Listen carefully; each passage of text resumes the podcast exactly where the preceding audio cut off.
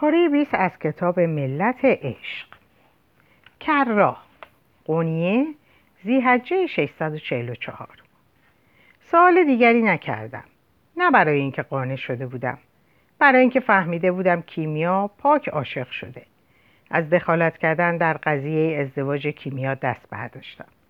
در زندگی چنان اشتباه های عجیب و غریبی است که حتی وقتی جلوی چشمهایت اتفاق میافتد نمی‌توانی دخالت کنی و جلوش رو بگیری. امسال انگار ماه رمضان زودتر از راه رسید. توی خانه از سر و کولمان کار میریخت. جهیزی آماده می‌کردیم. عید هم زود گذشت. چهار روز بعدش کیمیا و شمس را به عقد یکدیگر درآوردیم.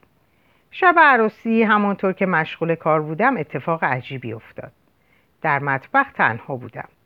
داشتم با وردنه روی تخته خمیرگیری خمیر باز می‌کردم تا برای مهمانها شیرینی بپزم. یک دفعه ناخداگاه یک مش خمیر برداشتم. با آن چانه خمیر شروع کردم به ساختن مجسمه کوچکی از مریم مقدس. با نوک چاقو به خمیر شکل دادم.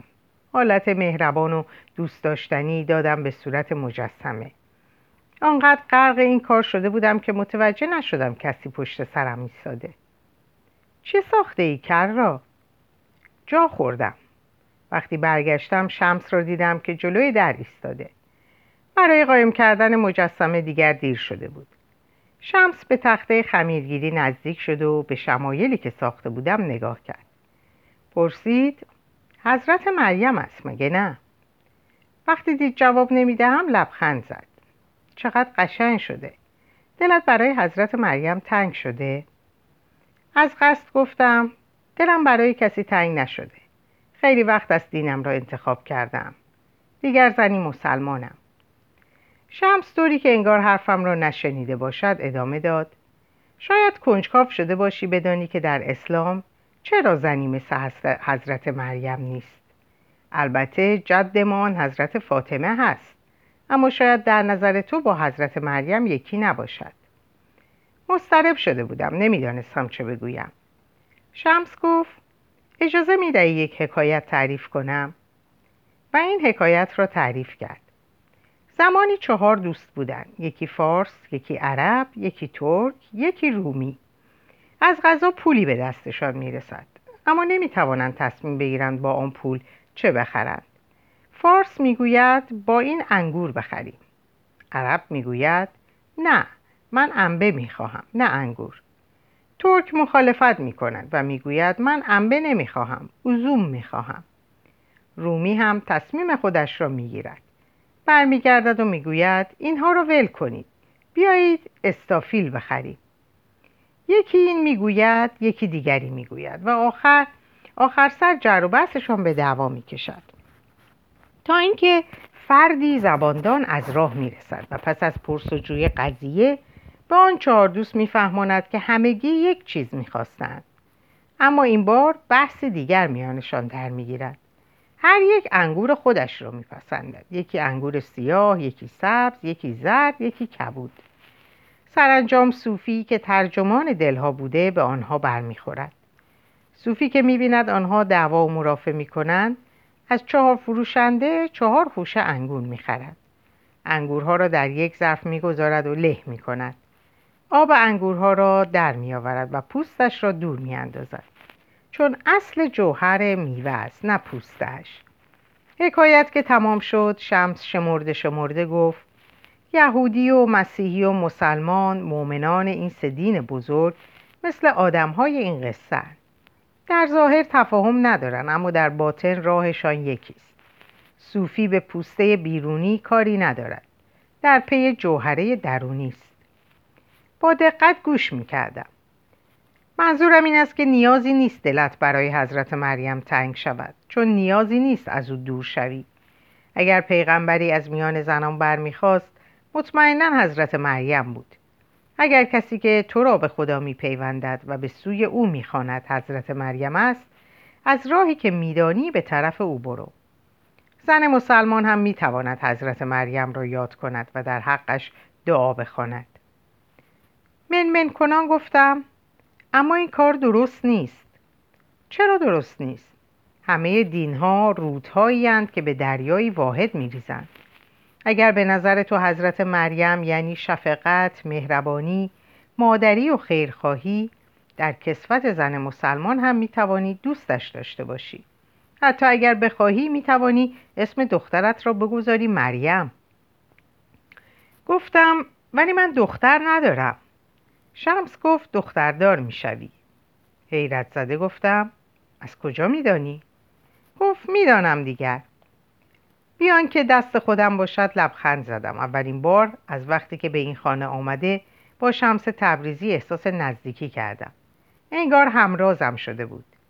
کنار هم ایستادیم و با نظری مشابه نگاه کردیم به مجسمه خمیری مریم مقدس. او هم با گرمی همیشگیش از روی تخت خمیر... خمیرگیری لبخند زد. و آن هنگام بود که فهمیدم شمس چه انسان گشاده دل و خوشقلبی است و چرا شوهرم انقدر به دوستیش با او اهمیت می دهد. در این خانه بماند جایی نرود. اما باز هم شک دارم شمس برای کیمیا شوهر خوبی شود. الا بستون 15 ژوئیه 2008 انگار نمی‌دانست چه باید بکند. به هتل که رسید مدتی همان بیرون ماند. سرانجام وقتی جسارتش را جمع کرد و قدم به لابی هتل گذاشت با هنگامه ای روبرو شد. یک کاروان توریستی ژاپن آنجا بود.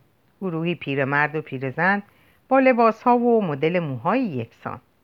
برای اینکه با کسی چشم در چشم نشود و با آدم آشنایی روبرو نشود نگاهش را به تابلوهای روی دیوارها و زلم زیمبوهای روی تاخچه ها دوخته بود. اما کمی بعد هیجانش بر او غلبه کرد. همین که سرش را گرداند و نگاهی به دور و برش انداخت یک دفعه بین آن همه آدم چشمش به عزیز زهارا افتاد. گوشه ایستاده بود و لبخند زنان نگاهش می‌کرد. پیراهنی خاکی رنگ به تن و شلوار جین پررنگ به پا داشت. موهای مواج و بلوطی رنگش روی چشمای سبزش افتاده بود و به او حالتی داده بود. هم تخص هم از خود مطمئن. جسش ریز اما ازولانی بود. با آن اندازه خوشتیب بود که باعث شود, ال... باعث شود الا دست و پایش را گم کند. در ظاهرش نوعی بیاعتنایی بیخیالی و سرکشی دیده می‌شد. معلوم بود آن روز, آن روز صبح ریشش را نتراشیده و همین جذابتر و سرکشتر نشانش می‌داد. سر کاملا فرق داشت با دیوید روبنشتاین که همیشه کت شلوارهای گران قیمت می پوشید.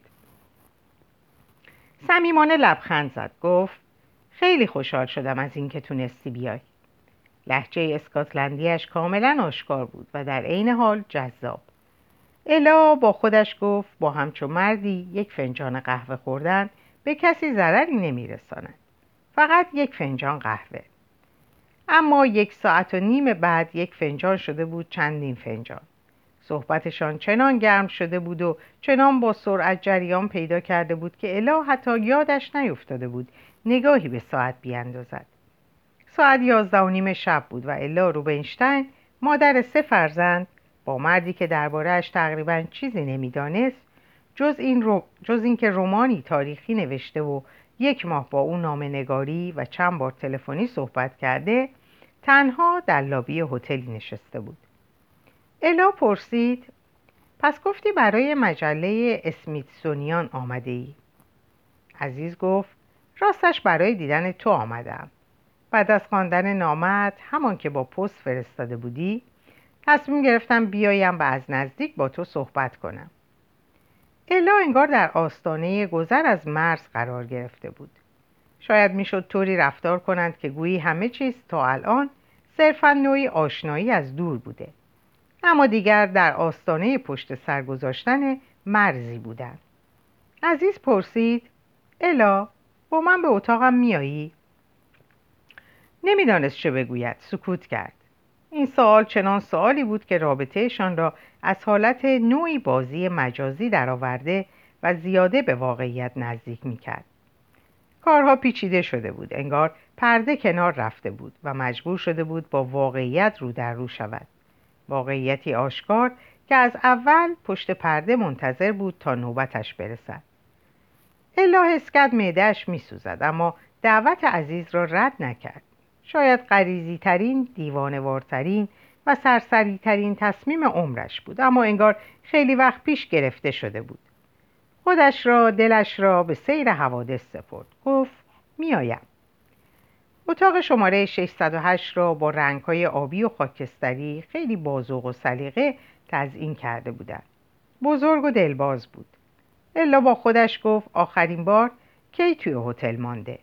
حتما چند سال پیش که با شوهر و بچه هایش به مونترال رفته بودند.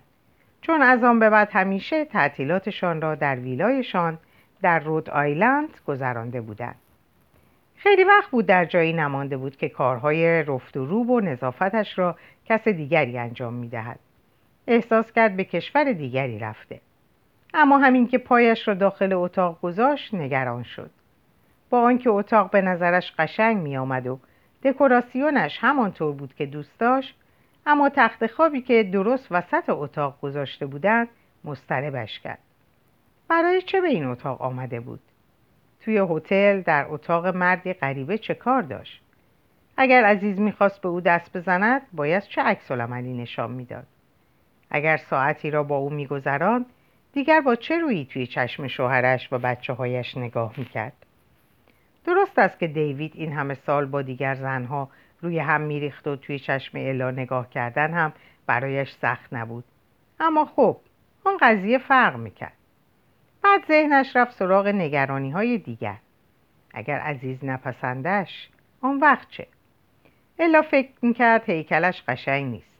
هیچ وقت توی بدن خودش راحت نبود. دوباره فکرش رفت سراغ بچه هایش یعنی خوابیدن؟ یا تا الان پای تلویزیون نشستن؟ اگر بفهمند مادرشان این ساعت کجا بوده او را میبخشند؟ عزیز متوجه تشویش الا شد. دستش را گرفت و روی مبل گوشه اتاق دور از تخت خواب نشاندش پش پش کنان گفت ذهنت چقدر شلوغ است چقدر صداست. الا سرش را به جلو خم کرد. گفت کاش قبلا می شناختمت. آن وقت همه چیز فرق می کرد. عزیز گفت هر چیزی زمانی اتفاق می افتد که باید اتفاق بیفتد. واقعا به این اعتقاد داری؟ عزیز با چشم خندان نگاهش کرد. موهای روی پیشانیش را کنار زد. بعد ساکش ساکش را باز کرد. گیریمی را که از گواتمالا خریده بود درآورد. کنارش بسته کوچک بود. الا بسته را که باز کرد دید گردنبندی از سنگ لاجورد داخلش است. وسطش یک سماع سمازن نقره‌ای آویزان بود. وقتی عزیز گردنبند را به گردنش میآوی قلب الا تون می‌زد. این مرد تلس داشت که نمی‌توانست توضیحش بدهد. پرسید می‌توانی دوستم داشته باشی؟ عزیز لبخند زنان گفت دوستت که دارم. اما هنوز نمی‌شناسیم که. عزیز با صدایی سرشار از اطمینان گفت میشناسمت. در مورد من خیلی چیزا هست که نمیدانی. عزیز گفت برای شناختنت لازم نیست چیز زیادی بدانم. جوهرت را می‌بینم. و این جمله به نظر الا آشنا آمد. انگار جمله های گنده ای که زمانی از دهانش در آمده بود به طرفش برمیگشت. زندگی به دایره میماند. هرچه بدهی همان را پس می‌گیری. دیوانگی بود این. نمی‌دانست چه بگوید. عزیز دستش را دراز کرد. الا یک باره یاد ملت عشق افتاد مردی که انگشتهایش مثل شم می سوزد. در عرض این مدت چشمهای عزیز بسته بود و لبهایش تکان می‌خورد کلمه هایی که زمزمه می‌کرد به گوش الا ابتدا مثل زبانی اسرارآمیز می رسید. اما بعد حیرت زده فهمید که در اصل عزیز دارد دعا می‌خواند. با آنکه نمی‌فهمید چه می‌گوید اما متوجه شد برای او دعا می‌کند. در یک لحظه دستای الا آرنجهایش، شانههایش و تمام بدنش در میان ابری از انرژی شروع کرد به گزگز کردن و مورمور شدن. دیگر وزن بدنش را احساس نمی کرد. انگار بی حرکت روی آب استخ مانده بود. مرزهایش از میان رفته بود. نمی توانست تشخیص بدهد من کجا شروع می شود و کجا به پایان می رسد. انگار داخل نور شنا می کرد. این لحظه روحانی ترین لحظه زندگیش بود و جنسیت به شکل غریب در درونش هم بود و, و هم نبود. چشمایش را بست و خودش را در نفس عزیز رها کرد. الان در رودی سرکش بود. آسی و بیقرار جاری بود. شاید رود به آبشار می رسید اما باز هم نمی‌خواست بایستد. و در آن لحظه فهمید می‌تواند این مرد را دوست داشته باشد. با این احساس دستش را به طرف عزیز دراز کرد. اما عزیز با حالتی نگران چشمایش را باز و بسته کرد. انگار موقع بازگشت از جایی که رفته بود به مشکل برخورده بود. بعد با نوک انگشت ضربه ملایم به نوک بینی الا زد و خودش را عقب کشید.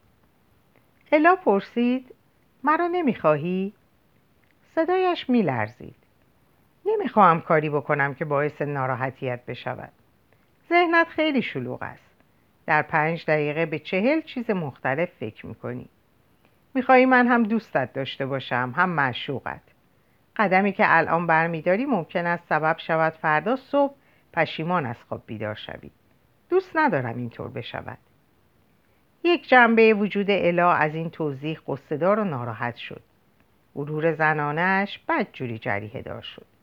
اما جنبه دیگرش سبک شده بود و احساس راحتی می‌کرد. دیگر وراجی کردن را کنار گذاشته بود. عشق عزیز از آن عشقهای محصور کننده محدود کننده بازخواست کننده حسادت کننده نبود. این ارتباط مثل دری آهنی به رویش بسته نمی‌شد. برعکس درهایی را که خیلی وقت بود قفل شده بود باز می‌کرد. می‌گفت پرواز کن. به جهتی که می‌خواهی. هر جور که آرزو داری پرواز کن. عشق عزیز هم مثل خودش بود. نه از اسارت بلکه از آزادی نیرو می‌گرفت نیمه شب الا روبینشتن در آپارتمانشان در بستون در بستون را باز کرد. روی مبل چرمی دراز کشید. دلش نمی‌خواست به رخت خواب در رخت خواب بخوابد. نه برای اینکه شوهرش زنهای دیگر را به آنجا آورده بود. برای اینکه خودش را در خانه خودش غریبه حس می‌کرد. ترجیح داد روی مبل بخوابد. انگار آنجا مهمان بود و خود اصلیش در جایی دیگر صبورانه انتظارش را می‌کشید. شمس قونیه زیحجه 644 امشب شب دامادیم است. در حیات نشستم و به صدایی که از خانه سرریز می‌کرد گوش دادم. قهقه موسیقی صحبت غیبت در اندرونی نوازنده ها و خواننده ها زن... می‌زنند. نمی‌دانم چرا زنها در شب, شب زفاف ترانه های قنبار می‌خوانند. ما صوفی ها مرگ را به عروسی تشبیه می‌کنیم. زنها عروسی را به مرگ تشبیه می‌کنند. حتی اگر با عشق و علاقه هم شوهر بکنند باز هم گریان به هجله می‌روند طوری که انگار یکی مرده. سرانجام مهمان ها که رفتند به خانه برگشتم در گوشه ای ساکت نشستم و غرق فکر شدم. بعد به هجله رفتم که کیمیا در آن منتظرم بود. روی تشک نشسته بود با لباسی سفید به تن شال سرخی به کمر گیسوان بافته و صورت بزک شده. از پشت تور نمی‌شد صورتش را دید. اتاق کم نور بود. فقط شمعی بر تاخچه میسوخت.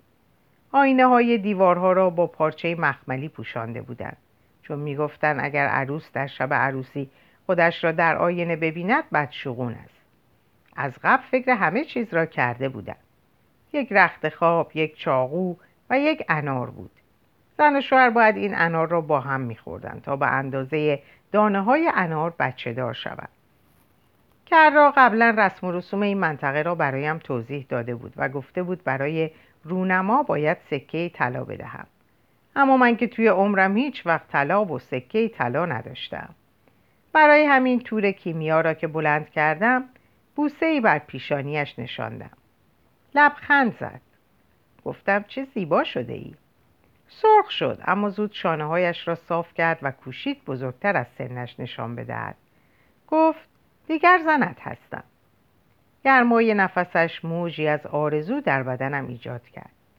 موهایش بوی یاسمن می‌داد. رایحش را به مشام کشیدم. دستایم را گرفت و خودش را به من نزدیکتر کرد. خودم را عقب کشیدم. ببخش منو کیمیا. نمی‌تونم این کارو بکنم. معیوسانه نگاهم کرد. به مجسمه نمکی میمانست انگار اگر فوتش می‌کردی از هم میپاشید. بیشتر از آن نتوانستم به صورتش نگاه کنم. بلند شدم. باید بروم. نمیشه. نمی‌تونی بری. انگار کسی که حرف می‌زد کیمیا نبود کسی دیگر بود. یکی بسیار زیرکتر و بیباکتر و قاطعتر و آمرتر از او. اگر فوری از اتاق بروی بیرون در همسایه چه می‌گویم؟ آن وقت می‌فهمند شب زفاف کاری نکرده ایم بعد هم گناه را میاندازند گردن من. گفتم منظورت چیست؟ البته فهمیده بودم چه می‌خواهد بگوید. زیر لب با ترس گفت گمان می‌کنند دختر نبودم. آبرویم می‌رود رسوا می‌شوم اعتراض کنان گفتم یعنی چه؟ مگه همچه چیزی می‌شود؟ سرشان به کار خودشان باشد. اما می‌دانستم کیمیا حق دارد.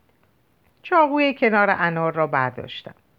برق نگرانی را در چشمان کیمیا دیدم. اما زود فهمید چه قصدی دارم و قبول کرد. با چاقو کف دست چپم را بریدم. خطی قرمز کف دستم افتاد مثل خط تقدیر. خونم را روی ملافه چکاندم و ملافه را به طرفش گرفتم. بگیرش برای بستن در دهان مردم کافی است. اینطوری تو هم آسوده می‌شوی و اسمت پاک میماند. کیمیا التماس کرد گفت باید خواهش می‌کنم. نرو پا شد اما چون درست نمی‌دانست چه کار می‌خواهد بکند همان جمله را تکرار کرد. دیگر زنت هستم. آن لحظه فهمیدم ازدواج کردم با او اشتباه بزرگی بوده. آدمی مثل من برای چه باید ازدواج کند؟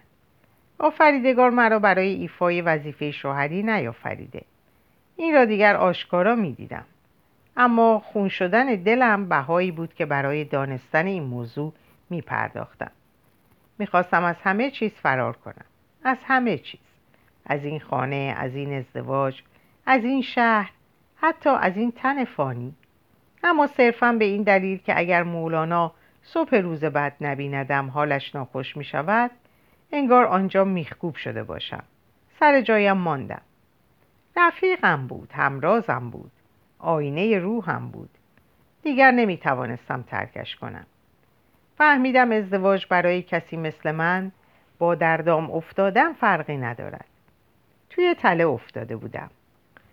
علاءالدین قونیه 21 سفر 645 دردی چنین موزی و چنین آزارنده در زندگی نکشیده بودم. روزی که قرار بود شمس کیمیا را به زنی بگیرد نتوانستم در خانه بمانم. توی قفسه سینم نوعی سنگینی توی سرم انگار هم همه بود.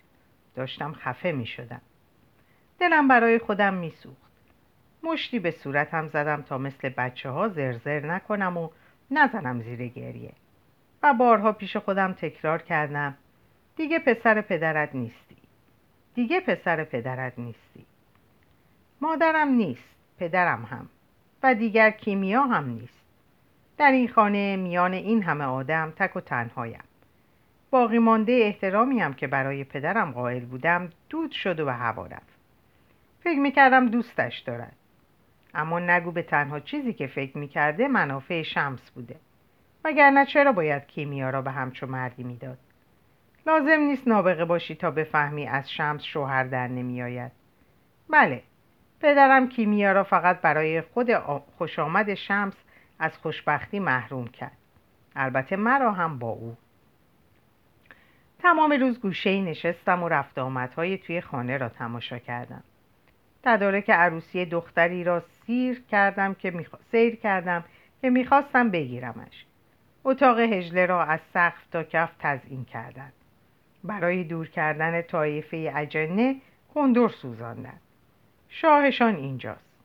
مگر جن بهتر از شمس پیدا می شود دم غروب دیگر طاقتم تاق شد. دیگر نمی توانستم این شکنجه را تاب بیاورم. به طرف در رفتم. برادرم از پشت سر صدایم کرد. علایالدین بیست کجا می روی؟ میان که به صورتش نگاه کنم گفتم امشب خانه ارشادینا میمانم. مگه به سرت زده؟ در همسایه نمی‌پرسن شب عروسی چرا خونه نیستی؟ تازه اگه پدرم بشنوه خیلی ناراحت میشه. پس اونایی که پدرم ناراحتشون کرده چی میشن؟ منظورت چیه؟ مگه نفهمیدی؟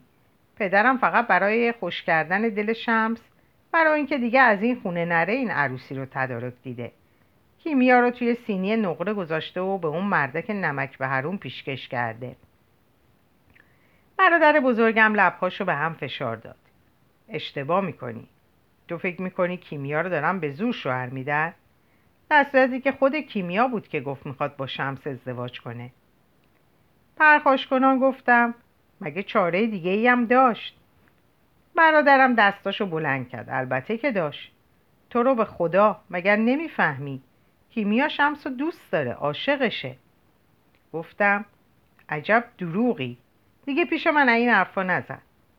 صدام مثل قطع یخی که تحمل باری رو نداره که روش گذاشتن جرق جرق می‌کرد. سلطان ولد گفت احساسات چشماتو کور کرده حسودی می‌کنی. اما از حس خباست آمیزی مثل حسادت هم میشه به شکلی سودمند استفاده کرد. قاعده سی و پنجم. در این زندگی فقط با تضاد هاست که می‌تونیم پیش بریم. مؤمن با منکر درونش آشنا میشه. ملحد با مؤمن درونش. شخص تا هنگامی که به مرتبه انسان کامل برسه پله پله پیش میره. و فقط تا حدی که تضادها رو پذیرفته بالغ میشه. برادر خودم جلو ایستاده بود و سخنان گوهربار مردی رو نقل می‌کرد که دشمن خودم میدونستمش. این آخرین قطره ای شد که کاسه رو لبریز کرد. نگاه کن ببین چی میگم. از دست این صوفی بازی ها زله شدم. تازه چرا به حرف تو گوش کنم؟ اصلا باعث و بانی همه اینا خودتی. باید میذاشی شمس همونجا توی دمشق بمونه. چرا برش گردوندی؟ اگه اوضاع به هم بریزه که حتما میریزه تقصیرش به گردن توه. رنگش پرید. اون لحظه اولین بار در عمرم دیدم برادرم از من و از کارهایی که ممکنه از من سر بزنه میترسه. چیز غریبی بود که آدم بتونه برادر بزرگترش رو بترسونه. اما بعدم نیومد. از کوچه پس کوچه های بوگندو و به خانه ارشادینا رفتم تا کسی در این وضعیت نبینتم. هر کاری می‌کردم فایده نداشت. باز جلوی چشم شمس و کیمیا رو می‌دیدم. توی اتاق توی بستر. وقتی فکر کردم شمس با اون دستای زمختش رخت عروسی کیمیا رو در میاره و تصاحبش می‌کنه دیگه نتونستم جلوی خودمون بگیرم. اشکم سرازیر شد. منو به چه روزی انداخته بود؟ این مرد خیلی وقت بود پاشو از گلیمش دراز سر کرده بود. باید فورا کاری می‌کردم. کیمیا قونیه جمادی و ثانی 645 با هم نخوابیدیم. حتی یک بار. شش ماه ازدواج کردم اما هنوز زن و شوهر نشدیم. برای اینکه آدمای دور برم متوجه موضوع نشن هر کاری از دستم بر بیاد می‌کنم اما به این سادگی هم نیست. شک می‌کنن. شایدم شرمندگیم را از صورتم می‌خونن مثل لکه ای روی پیشونیمه. نگاهم که می‌کنن اولین چیزی که می‌بینن اینه. وقتی تو کوچه با دوست و آشنا حرف می‌زنم توی مزرعه و جاریزار کار می‌کنم و توی بازار خرید می‌کنم توی خونه از مهمون پذیرایی می‌کنم شاید اولین چیزی که همه متوجهش میشن اینه. همه می‌دونن زنی شوهردار اما هنوز باکرم البته اینطور هم نیست که شمس اصلا به اتاقم نیاد میاد. و هر وقت که بخواد پیشم بیاد حتما از قبل خبرم می‌کنه. و می‌پرسه اومدنش اشکالی داره یا نه. هر بارم من جواب همیشگی رو میدم. میگم البته که اشکالی نداره من همسر شرعی تو هم. شبایی که اون قراره بیاد تمام روز بی صبرانه انتظار می‌کشم و دعا می‌کنم وصل مرا بخواد. اما شب که میاد دق قلباب می‌کنه و داخل میشه و تنها کاری که می‌کنه نشستن و صحبت کردنه. می‌خواد با هم کتاب بخونیم لیلی و مجنون فرهاد و شیرین یوسف و زلیخا گل و بلبل. حکایت اشاقی که در مقابل همه دشواری ها سینه سپر کردن و عشقشون رو حفظ کردن. اینا رو که می‌خونم دلم می‌گیره. شاید چون می‌دونم مزه چنین عشقی رو هیچ وقت نخواهم چشید.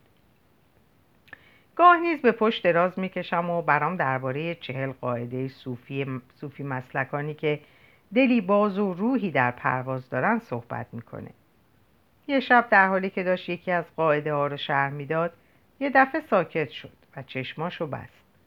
دیدم خوابش برده. سرش رو روی زانوهام گذاشتم. موهاش که دیگه خیلی بلند شده نوازش کردم. تا سپیده دم چشم رو هم نذاشتم و تماشاش کردم. یه بار توی خواب حرف زد. بعد دستم رو گرفت و آرام نوازش کرد. خیلی وقت بود اونطور هیجان زده و خوشحال نشده بودم. تا صبح کنار هم دراز کشیدیم اما همش همین بود. در این شش ماه منم گاهی به اتاقش رفتم اما همونطور که اون از من اجازه می‌خواد منم حتما پیش از رفتن خبرش می‌کنم وگرنه نمی‌دونم چطور رفتار می‌کنه. امروز شمس امروز شمس به فرداش نمی‌خورد. حتی این لحظهش به لحظه بعدش.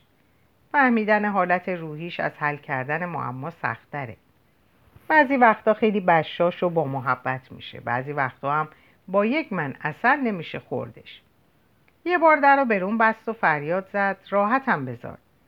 دیگه به دل نمی‌گیرم. نشکستن رو یاد گرفتم. همینطور ناراحت نکردن اونو. ماها طوری وانمود کردم که انگار همه چیز رو به راهه. نه برای گول زدن دیگران برای گول زدن خودم. با خودم گفتم حالا که شمس مثل شوهر را رفتار نمی‌کنه من براش نقشه های دیگه ای در نظر می‌گیرم. دوستم بود همرازم رفیقم گاهی برادرم گاهی پسرم.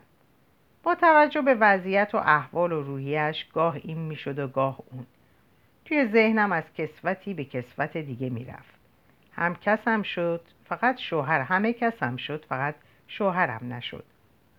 مدتی به این منوال سر کردم بیان که انتظار زیادی داشته باشم.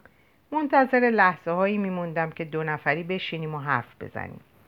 شمس برای فکرام ارزش قائل می‌شد و شادم می‌کرد. تشویقم می‌کرد خلاقانه تر فکر کنم.